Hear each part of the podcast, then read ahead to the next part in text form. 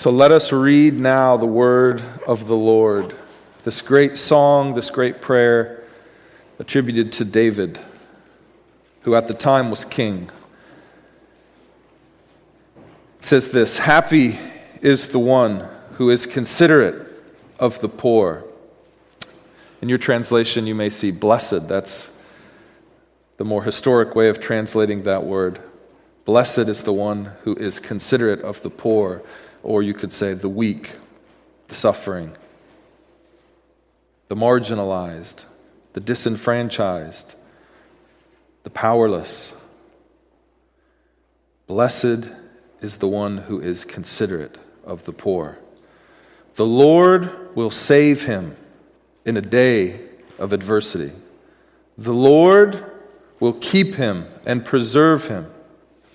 He will be blessed in the land.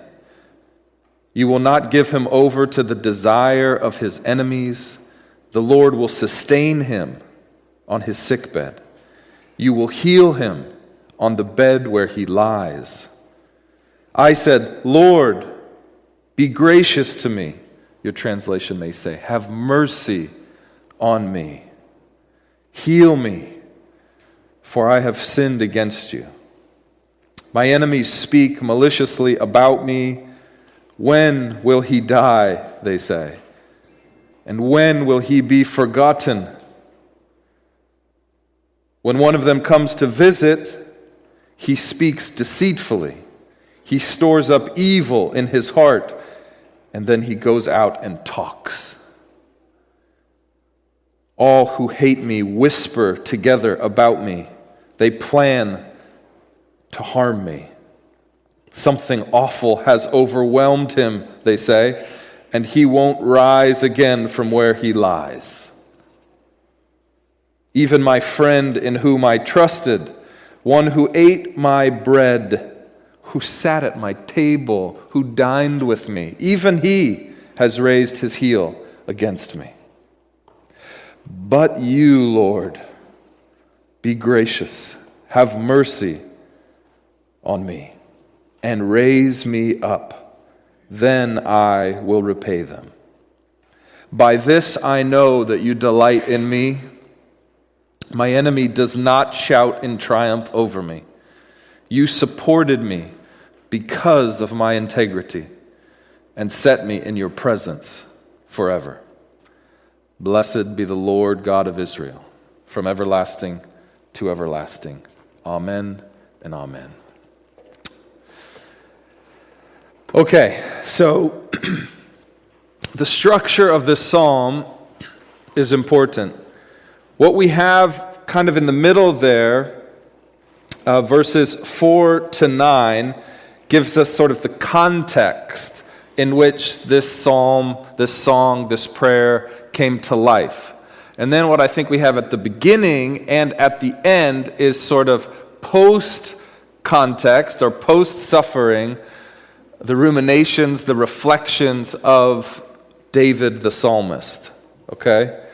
So let's I'll just take a moment and, and look again at that middle context. I said, Lord, have mercy on me, or be gracious to me. Now, when did he pray that? He seems to have prayed that while he was literally on his deathbed. So, picture David, I think in the time of his kingship, lying in his royal uh, chambers, sick, ill. We don't know exactly what he was suffering at the time or, or how he was suffering, but it did not seem as if he was going to survive. So, um, picture your favorite show or movie in which a king is lying on his deathbed and all his political enemies are foaming at the mouth. oh, finally, King David will be gone. Think of what we can now take for our own. But they come into his chambers and they eloquently speak for his goodwill and we pray you life, good sir. no. And then they walk out and they scheme in the back channels and the chambers of the castle. This is, this is what's going on here. And David is left alone in his sickness and his misery. And he hears about these cruel and wretched opponents of his speaking falsehood and lying, perhaps even claiming he's already died as they grab for power. That's the context. So imagine it. And he cries out to the Lord and says, Have mercy on me, God, for I have sinned against you. Now, he's not claiming, and this is going to be important in a second, we'll talk about this, that his sickness is because of his sin. What he's saying is, Lord, I know I'm a sinner. I don't claim to be a perfect man. I don't claim to be innocent. I've already confessed to you, Lord. And through my confession, I can come near to you. I'm not pretending. There's no pretense in me, Lord. You are the true king, and I don't come into your chambers pretending saying one thing to your face and another thing behind your back. I am coming to you fully aware of my sin, and it's only because of your mercy and grace that I stand before you and make my plea to heal me, Lord. You are my king, God. Yes, I am king of Israel, but you are my king, and I come surrendered and confessing, and therefore free to ask of you your help. Not so of his enemies. So that's the context. Okay. Now let's get into the things he'll say around the context. And they all relate now to this idea of sickness and suffering. And we all experience sickness and suffering. We are all poor and weak. And the question we always ask is why? Why does God allow this? Why would a good God, all powerful God, the great physician, the great healer, why would He allow me to sit in pain and suffering sickness and weakness? Why? Because we have this psalm, I think God is actually wanting to teach us how to pray in those moments. Don't, don't just turn to God after they're over don't turn away from Him, away from God in the midst of them, but actually bring all of it into His face, before His throne. And Psalm 41 teaches us how to do that. Why? Why would He allow this? Now, I want to give you the answer up front, because in case you fall asleep, I want to give you the answer up front. It's okay. It's very hot days. Um, the answer is at the end of the psalm to set me, verse 12, second half of the verse, to set me in the Lord's presence forever. That's why God allows suffering and pain and illness, because somehow, some way, we are brought into closer proximity awareness and the presence of the Lord through pain and suffering if we allow God. If we allow Him. so I'll just start with one little story that reminded me of this this week. Uh, I love my wife. I have a great relationship with my wife. I talk to my wife. I feel near to my wife when times are good. But Something happens when I suffer pain that draws me so close to her that I actually delight in my suffering. And she knows this. I have chronic issues with kidney stones. I've probably had 20 kidney stones in my life. The first one was when I was, I think, got 21 years old. And at that point, I didn't know what was going on. I was just curled up in the fetal position, my parents raced me to the hospital, didn't know what was going on. Turns out my body is a gem factory. and I can create these beautiful crystals just by not drinking water and drinking, yeah, anyhow. A little too much sodium, apparently, in the diet. But, you know, don't worry about that. Okay, so I have this problem. And then I meet Allie and I uh, continue to have this problem. And, and yet now I have with me my great delight in my suffering.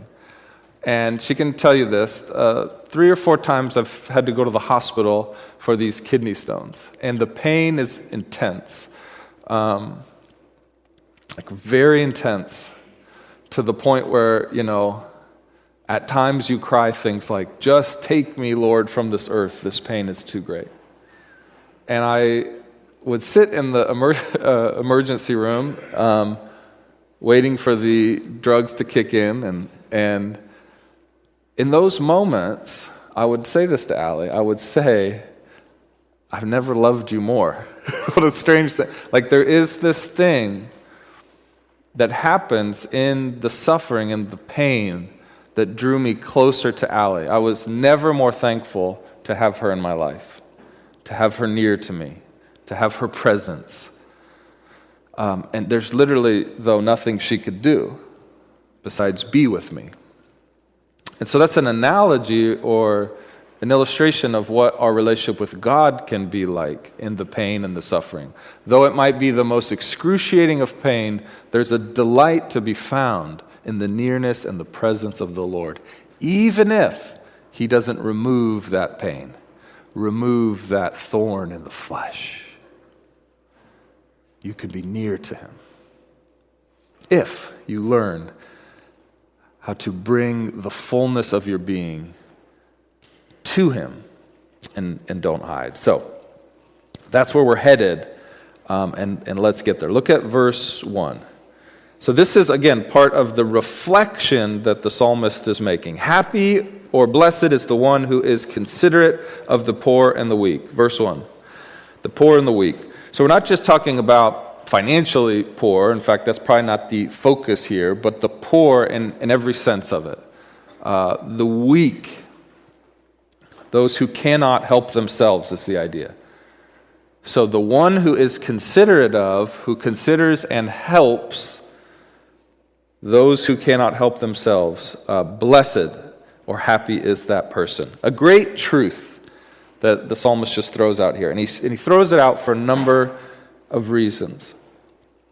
Um, the first reason is actually connected to himself, um, which is so funny. So it's not by accident that when the Psalms were um, sort of gathered together and organized, they're not necessarily put together chronologically, that they're put together somehow, we don't always know thematically, but uh, Psalm 40 and 41, I think, are juxtaposed for this very reason. So look at Psalm 40, verse 17. I think we'll throw it on the screen here.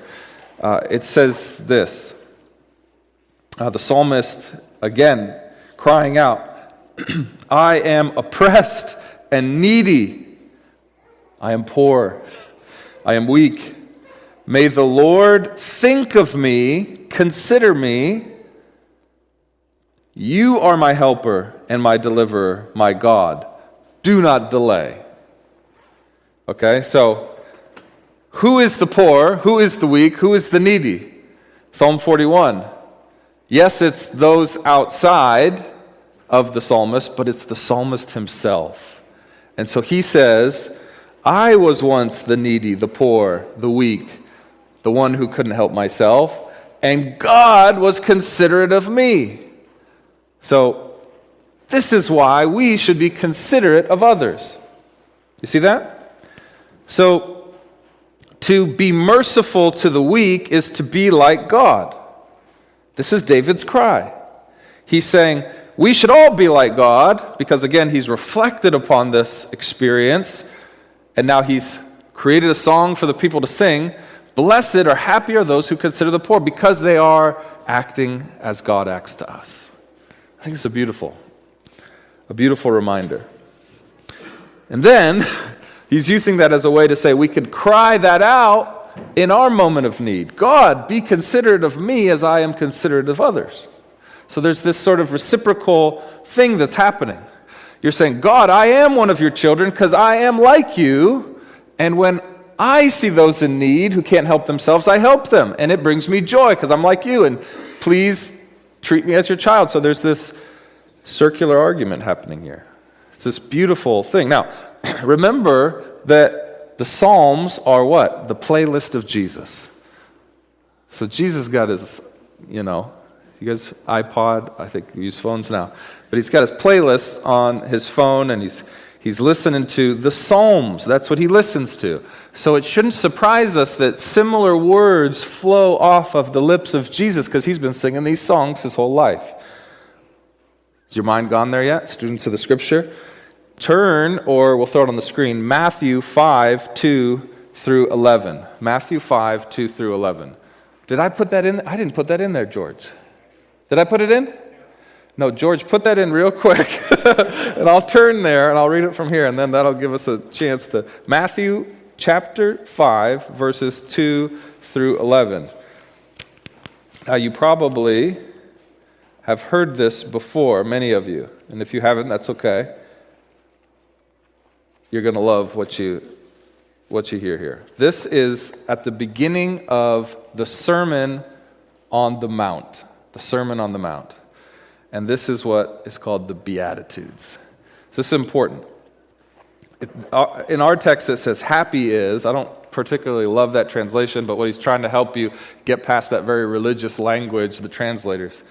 And blessed is, okay? So what you're going to see in the Beatitudes is blessed. So remember, he's just said, blessed is the one who is considered of the weak.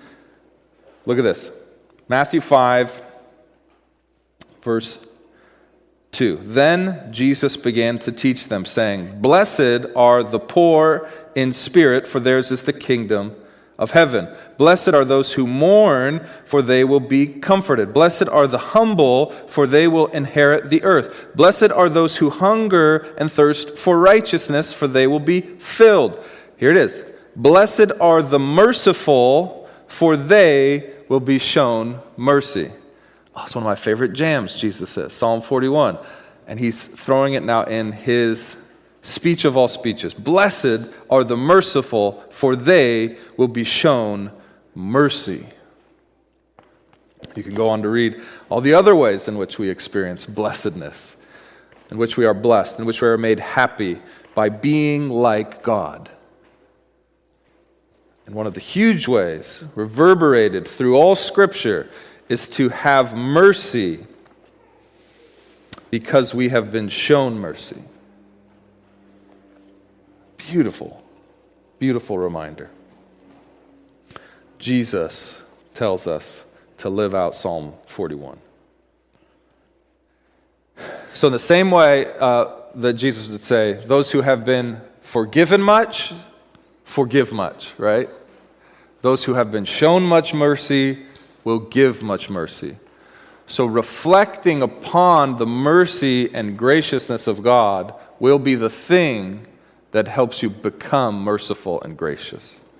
Those who do not reflect, do not remember the mercy and the grace of God, will probably struggle to show mercy and grace to the poor, to the weak, to those who cannot help themselves.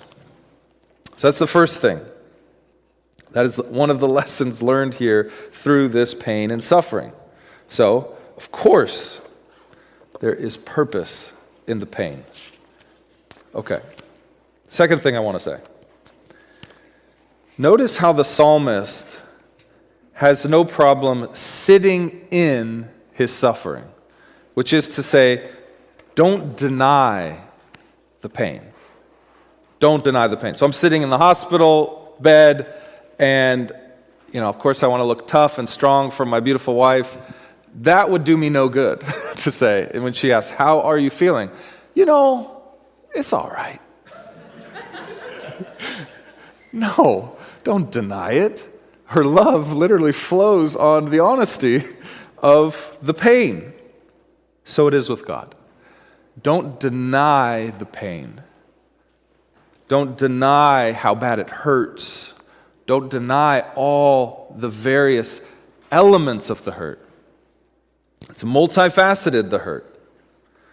So, I was, Al and I were helping some friends do some remodeling. They just bought a fixer upper and they had to basically rip out all the floors and all the wallpaper off the walls. And, and so we brought the boys over and we just had like a demolition day.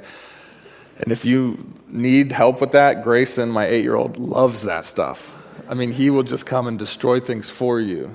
And you can just sip lemonade. And he, I mean, he is such a good worker. So I'm just offering him, he's available.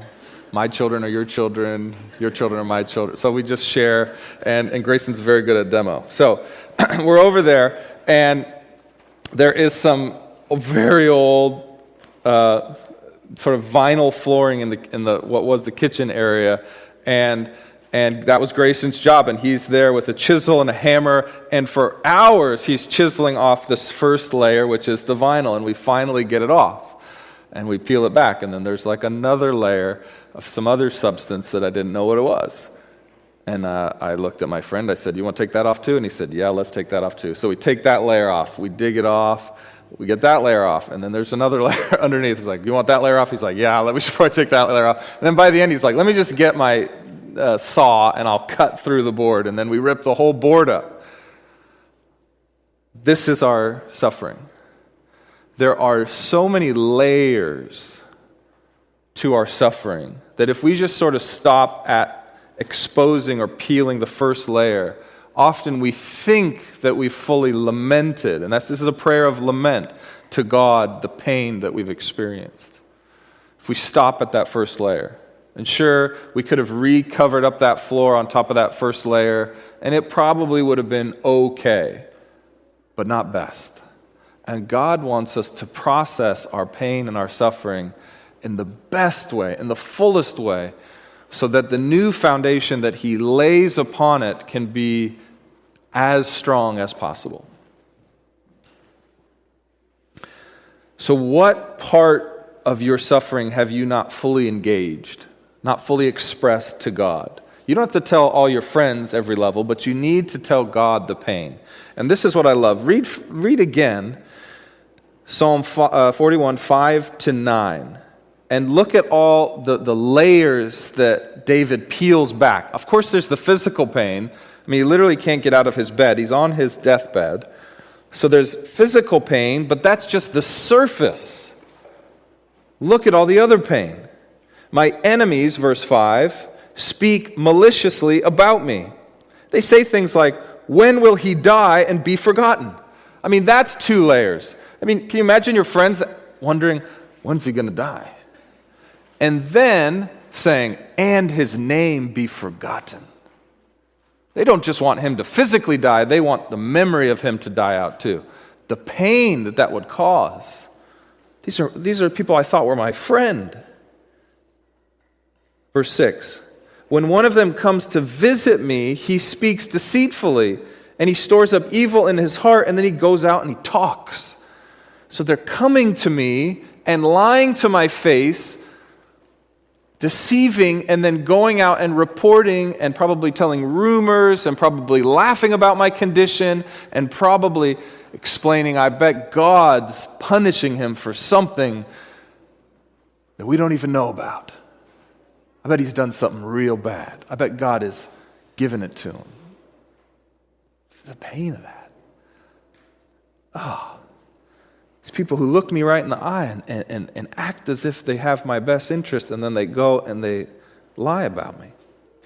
The layers are being peeled back. And then he brings to the Lord, he says, All who hate me whisper together about me. So, not just my friends or the people I thought were my friends, but we got whole groups of people who, who, who are whispering about me, gossiping about me, wondering what I've done, assuming that I deserve this. Verse 8 Something awful has overwhelmed him, they say. Something awful. The Hebrew word there is actually something filled with evil has overwhelmed him. And he won't rise again. No, no, he's not going to make it through this one. Joyfully proclaiming that. See the exclamation point? It's a joy in that. He won't rise again. And the layers. How, how could they hate me so much that they celebrate that I may not make it through this? Even my friend the layers, even my friends. So now this is a whole new category, and now he's actually probably got somebody very specifically in mind, not just the other politicians that were around, but somebody he thought was a personal friend, someone whom I trusted.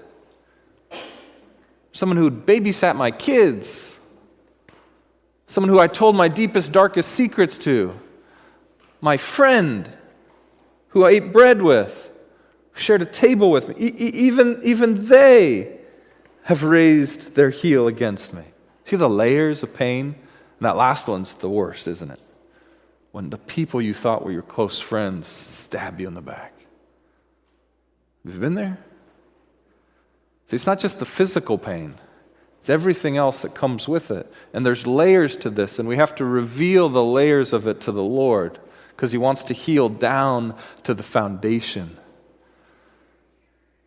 Because, and this is the beautiful thing when Jesus says, I call you my friends.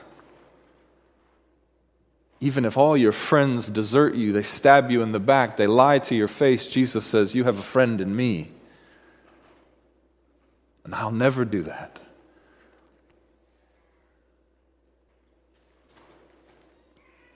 So we must sit in our weakness, we must not deny it, and we must not fall into the trap of misinterpreting it. Now, this is where the verse 4 comes in. I said, Lord, be gracious to me, have mercy on me, heal me of my sin, for I have sinned against you. That's how you should read that. I, I have already confessed to you, I've already prayed to you. So these rumors or these lies about me that are circulating that my illness, that the evil thing that's overwhelmed me is because of my sin, I've already brought that to you, and I know you are gracious and merciful to forgive. So I know I'm not perfect, but that is not why I'm dying. The body dies. now, this is so common that scoffers or gossipers would see sickness, suffering, pain, poverty, and assume it's your fault. You did something to deserve that. In the physical realm or the spiritual realm. So you reap what you sow. And that is not the case. We live in a fallen and a broken world. And so there's any number of reasons why we might experience pain, suffering, poverty. Yes, it is true that at times God will use pain and suffering to help you nudge you out of a sinful pattern. So there is times, but that's not the primary in scripture reason for pain and suffering. But it does seem to be the primary explanation that religious people give to pain and suffering. That it's somehow God's punishment for our sin. And the psalmist is very clear here. That is not why he is experiencing pain and suffering, but probably the reason that the scoffers and the gossipers attribute to it. And for this reason, many people have read Psalm 41, and who immediately comes to mind for students of the scripture? Job. It's a whole book dedicated to this theme about a righteous man who is selected by God to experience pain and suffering to prove out the validity of his faith by taking from him all the good gifts God had given them, and yet he doesn't, in the end, turn from God. So the book of Job gets right at this idea. And so I've got one quote from Job, Job 31, 16 to 23. I'll read this. You'll, you'll hear the familiarity. In Job, it says this If I have refused the wishes of the poor, or let the widow's eyes go blind, if I have eaten my few crumbs alone without letting the fatherless eat any of it. From, for from my youth I raised him as his father. And since the day I was born, I guided the widow. If I have seen anyone dying for lack of clothing, or a needy person without a cloak, if he did not bless me, while warming himself with the fleece from my sheep, if I ever cast my vote against a fatherless child when I saw that I had support in the city gate, then let my shoulder blade fall from my back. This is Job. And my arm be pulled from its socket. For disaster from God terrifies me. And because of his majesty, I could not do these things. He's saying, I have considered the poor and the weak, the fatherless, the widow I have been like God, for I am God's child. I have Out of fear of God, I have lived as God lives, with mercy and grace. And so these accusations that my pain and my suffering and my disease, the accusations that those are because of my lack of care for others and God is punishing me, these, those are utterly untrue, Job is saying. King David is saying. We can say. So be careful. It's so common to see pain, suffering, disability, and assume that somehow they're being punished by God. And it's just not the case most of the time. So, why then would he let me and want me to sit in my weakness? If it isn't to punish me, the question goes. For what purpose? Remember what I said at the beginning. So that I might experience his presence in a way that I never have before. Well, that seems like a bad idea, God. Isn't there another way? Well, let me ask you Do you cry out to God when things are great? When the bank account is full? When the body is clear and clean? When do you cry out to God? And do you think He doesn't know that? He desires relationship with you so deeply that He is willing to allow suffering to enter your life and His world so that you run and turn to Him.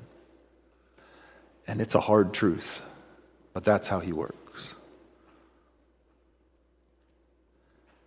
Job started a righteous man, he ended a righteous man, but his righteousness on the end was not the same as the righteousness on the beginning.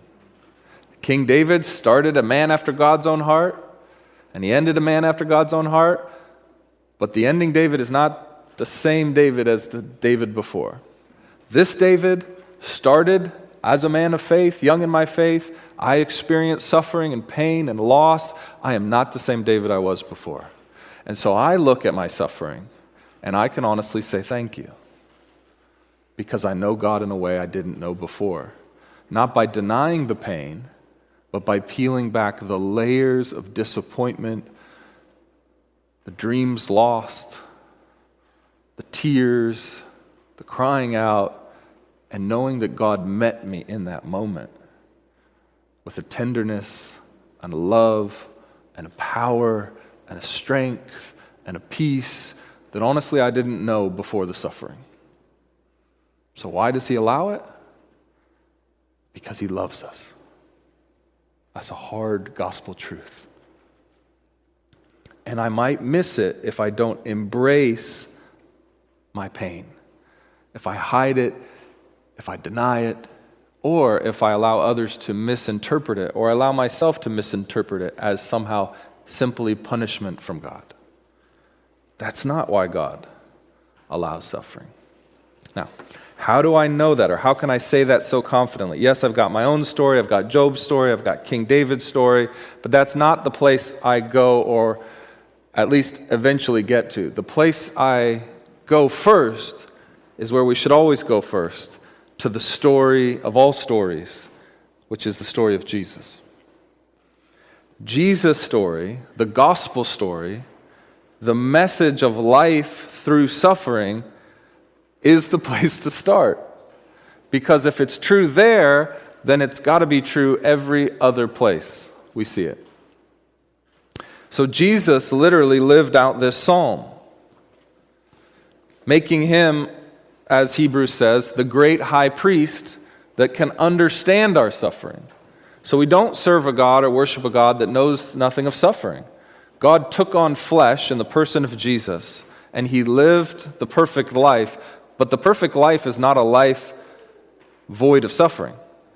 In fact, the perfect life, if Jesus lived the perfect life, is a life full of suffering. Jesus suffered more than anyone. And so when we go to him, he doesn't say, Oh, I've heard about your suffering, that must have been so bad. He says, I know you're suffering, for I suffered it too. So let's reread verses 5 to 10 with Jesus in mind. Could you picture Jesus saying these things? Now, David didn't know this part of the story yet, but God, in his wisdom, has recorded them so that all people, at all times, in all places, have a high priest who knows. So let's imagine Jesus praying this prayer. Verse 5 My enemies speak maliciously about me. When will he go away and be forgotten? When will he die? Can you imagine the Pharisees, the political opponents of Jesus, saying this of him? When is this itinerant preacher going to run his course like all the others have? When are the crowds going to realize that he's just a charlatan? When are we going to be done with this Jesus character? Jesus heard these malicious cries from his opponents. Verse 6 When one of them comes to visit me, he speaks deceitfully, and he stores up evil in his heart and goes out and talks. What did Jesus call some of his opponents? You brood of vipers. This is what Jesus saw. He saw that people were coming to him seemingly to have honest debate and dialogue, but he saw through it. He realized that in their heart it was filled with evil and jealousy and contempt for him, and he saw right through it. He knows what that feels like for people to lie to his face with ill motives. Okay, look at verse 8. All the people hate, they whisper together about me, they plan to harm me. Verse 8, they say things like, Something awful has overwhelmed him, and he won't rise again from where he lies. Think about it.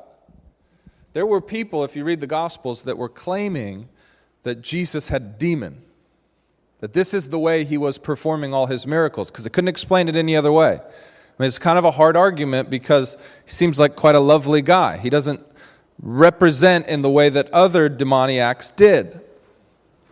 But, but they got to say something because they see the power and they see the miracles. And so they would say he has a demon, something evil has overwhelmed him. So probably we can't get rid of him. He doesn't seem to be going away. Let's plot and scheme his demise. And they succeed. And they arrest him on false charges. They bring him before a kangaroo court. And they eventually hang him on a cross when will he die? When will he die? And eventually he breathes his last. And they take his body down from the grave, lifeless.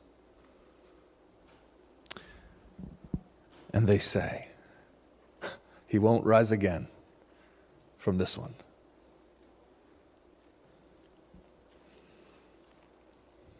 Verse 9. How did he get there? Verse 9 says, Even my friend, in whom I trusted, one who ate my bread, even he raised his heel against me. We talked about this last week. There was this wine that Judas drank, the wine of greed, and for 30 pieces of silver, he sold his friend Jesus out to his enemies.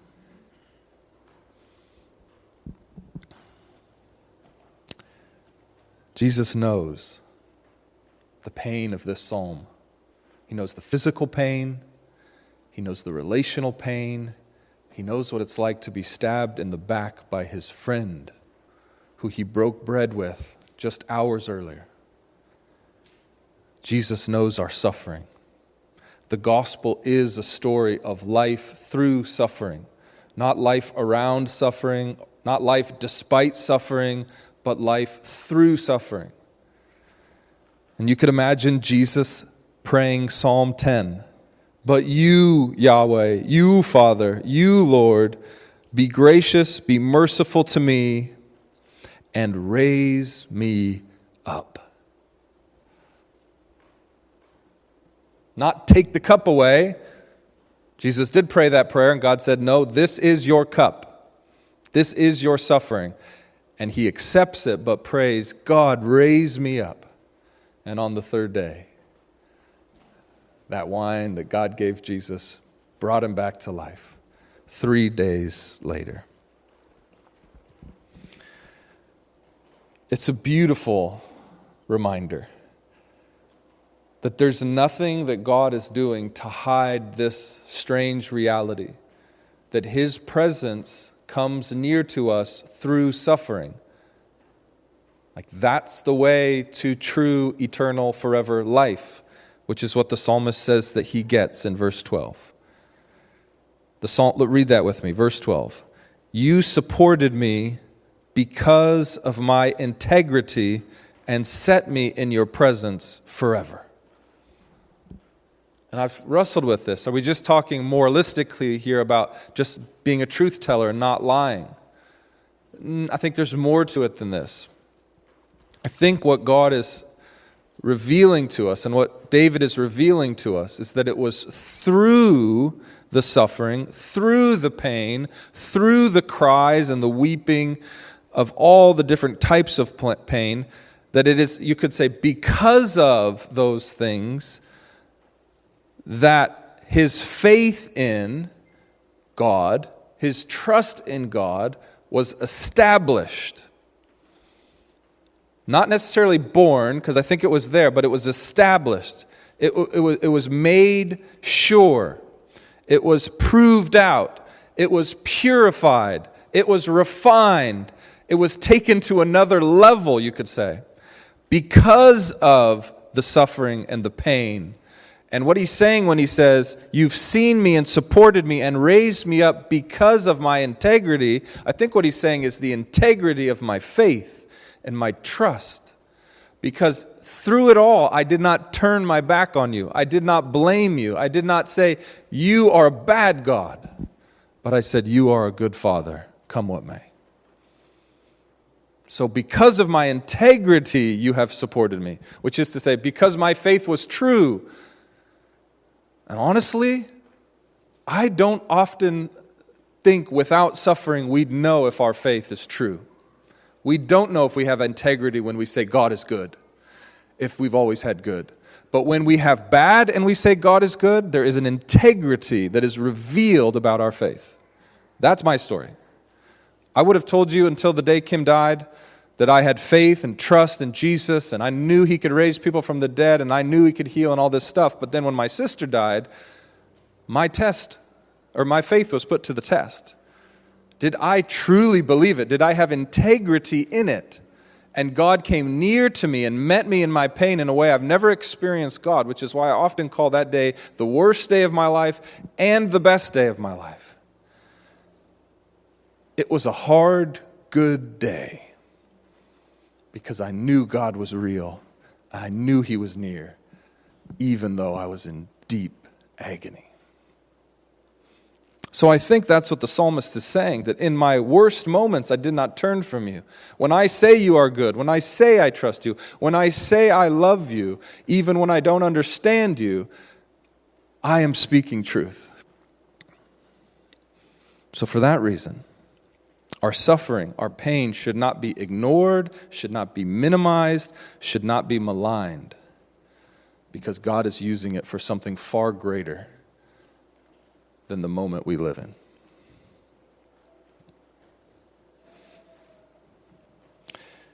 So, because we were talking about suffering and sickness and illness, I, well, I owe a lot of what I'm about to say next to my wife.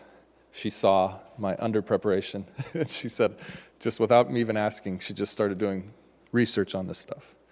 And so last night we were talking about pain and suffering, and she was sharing stories from the hospital because she's a nurse at Seattle Children's Hospital, so she walks with a lot of people going through pain and suffering. And at one point in the conversation, I just stopped and I said, Would it be true to say that in your experience, when you watch um, Christian parents suffer alongside their children, that they suffer in a more profound, better way than other parents? You see the question I'm asking? Like, I think I want to believe that, is what I was saying to her, but is that actually true? Okay. And I love my wife because she was so honest. She said this Eh. Not so fast, she said. She said, I wouldn't say it that way because she says, I, got, I get a lot of families who are not religious or not Christian at all who come in, and I get a lot of families who do claim to be Christians. But honestly, sometimes the families who claim to be Christian are some of the worst sufferers I have ever seen. She said, Not so fast. She'd say, she said, I would say it this way. I thought this was so profound. She said, I would say that it is in watching them in the midst of their suffering that I see the reality of their faith revealed. I thought, whoa. So you, you couldn't actually know the difference until the suffering got bad. And then you watched the way they responded in their suffering that revealed the faith that was either there or not there. She said, Yeah. I said, Wow. So, leaning into this psalm and learning to pray this psalm and learning to be honest with the pain will actually reveal to the world as well as to ourselves the trueness of our faith, the integrity of our faith, the authenticity of our relationship with God. Wow. And so, the other thing that she brought to me that I want to share with you just to close is she introduced me to um, a husband and wife, Katherine and Jay Wolf. And it's somebody that she follows on Instagram. And, and Katherine, when she was 26 years old, suffered a brainstem stroke just out of the blue um, and was just profoundly disabled because of it. And uh, I'm going to show a video of her in just a second. And half of one side of her face, she no longer has movement. She can't hear out of one ear. She can't walk. And they started a ministry in the aftermath of all of this called Hope Heals. And she's spoken uh, at some pretty big uh, venues around. You may, you may recognize her or have heard of her. She's written now, uh, in conjunction with her husband Jay, two books. And um, one is called Suffer Strong. And and she, Allie was reading me some quotes and showing me some clips, and I was just blown away by the faith of this woman. Um, so let me read one quote or two quotes for you, and then we'll watch her in her own words, and then I'll wrap it up with some closing comments. But here's somebody who has experienced suffering and continues to experience suffering. That's so important to remember. God doesn't always just fix everything in the moment. And here's what she says She says, Our lives, I believe, are beautiful stories. Somehow, some way that God is writing. And a story has what? Chapters. And some chapters can be really bad, but it's still a beautiful story. And our lives being a story takes the pressure off the moment. Because a moment may be terrible, it may really hurt. But that is not the full story. God made us to do hard things in the good story that He is writing. In our world today, we have this really false assumption that we can't handle things too much, too hard. And I think we really, uh, uh sorry, I think we aren't really as fragile as we think we are. We are actually more capable than we think because of this reality that it is a story that God is writing, not just a moment. And the great things about stories, the great thing about stories is things change in stories. And so she goes on in another place, I forget if it's in her book or in a talk she gives, and she, she says this She says, Life and suffering are an assignment. She says, You know, I think we can engage life differently. I don't know if you have ever thought of your life as an assignment, but I think that changes, uh, that changes how we see our stories and our lives. When I think that I am on an assignment from God for this story, for His story, I get to live this story really well. Whatever it looks like, whatever are the specific boundary lines of my story, whatever it looks like, and I live it really well and honor God who has assigned it to me, I think that is a game changer. That is the truth of the Psalms, for example. And then she says, Psalm 16, verse 6. She says, We can tell our, uh, tell our, he- our own heads and hearts that this is a good, hard life that I am living. And the, and the psalm that she referenced is actually a psalm that I referenced last week. So turn with me to Psalm 16. I thought this was so delightful, the connection that was made. So last week we in Psalm 17 it talks about men of the world whose portion is in this life. Do you remember that? And then I said, now look at Psalm 16 because Psalm 16 verse 5 and 6 says this. Lord, you are my portion and my cup of blessing. You hold my future. The boundary lines have fallen for me. So she's saying, My story has boundary lines. They've fallen for me. But you are my portion. And they may fall, this psalm says, in pleasant places, or they may fall in unpleasant places. But you have chosen them for me. Indeed, verse 6 I have a beautiful inheritance.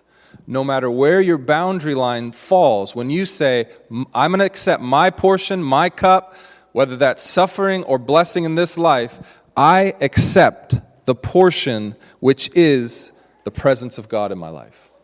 And when I do that, she's saying, and the psalmist is saying, I can be full in every chapter, whether that's a good chapter or a hard chapter and that's our life. A good story with mixed chapters. And God is in it all if we let Him be in it all. So I'm going to show you the video, and then I'll close this up. Many in this room have no doubt been through nearly unspeakable tragedies. Hard suffering has come and hit at least the inside of you. For some of us, hard stuff hit the outside early. Maybe not yet. The reality is, we live in a world where really hard things happen every day. So there I was as a 25 year old girl perfectly able bodied, no health problems, no medical history of any kind, newly married to my college sweetheart, and with a little baby in tow. I was just having a great life, no big issues. And next picture in the middle there is 26 years old. Massive brainstem stroke out of absolutely nowhere due to a birth defect I did not know I had. Um, subsequent to that stroke, a 16 hour brain surgery to save my life, and much great suffering for the next several years. I um, have had 12 major surgeries since my stroke. I've taken numerous extremely bad falls, including ones that have left me with a broken leg, broken ribs, um, a torn ACL, I've had just a, a lot of really hard brain stuff. I have ongoing neurological brain issues that they're monitoring. Um, you know, it's it's been rough. I would love to tell you I had this terrible thing happen to me, but now it's all coming out roses, hallelujah. And that honestly would not be the truth. It's been rough and will likely continue to be rough while I'm on earth. So maybe right now, for all of us, it is worth considering. How do we get to that finish line? What do we want it to look like when we get there? You have stunning capacity to do incredibly hard things. I feel like I'm ignoring you. You have stunning capacity to endure incredibly hard things because of Jesus in your story. You are not nearly as fragile as everything in this world is telling you that you are. You can endure very, very hard things. You know, some people spend their whole lives looking for the miracle, don't they? The miracle in their story. But they miss the miracle right in front of them. Let's look at me. So, did I get the miracle? I am profoundly disabled. My hand doesn't work well. My face is paralyzed. I can't walk. I can't drive a car. I have terrible double vision. I'm seeing you guys, and then I'm seeing a blurry image of you guys all up here while I'm talking. I'm deaf in this ear. I could go on and on. I have so many health problems. And yet, I survived a massive stroke and should have died. The doctors thought I would never recover. So, did I get the miracle? Yeah! Yes, I did. Absolutely. But you know what? The miracle is that I have eyes to see it that way, that I recognize this is a miracle of God. Guys, we cannot control what happens to us. We cannot. But we have complete control over what now? over how we respond to what has happened to us. Do you know this? We get to decide how we move forward after what stuff happens. We decide how we think about it, how we remember it, how we narrate it, how we carry on after what happens. May you see your life as a good, hard story that God Himself is writing. May you open your hands to release old dreams and receive new ones. May you find that the miracle you've been looking for is, is and has been right in front of you all along. May you accept the stunning capacity you have to endure because of Jesus who endured for you. You have the capacity to endure because you have Jesus who endured for you. I think this is in her book. She says she quotes from Psalm 43 talking about how we often find the greatest treasures in the dark. Sorry, not Psalm 43, Isaiah 43. I think we have that. George put it up. Isaiah 43 or 45 verse 3 says this.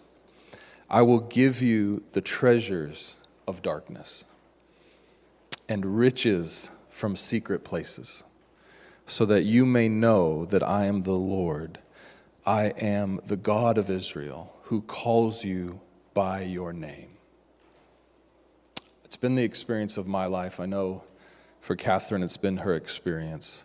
And I know many of you can attest to this. And I would encourage you to, to tell this story that sometimes it's in the darkest moments of your life, the darkest places of your life, that the greatest treasure is found. The greatest treasure is often found in the dark place, in the valley of the shadow of death.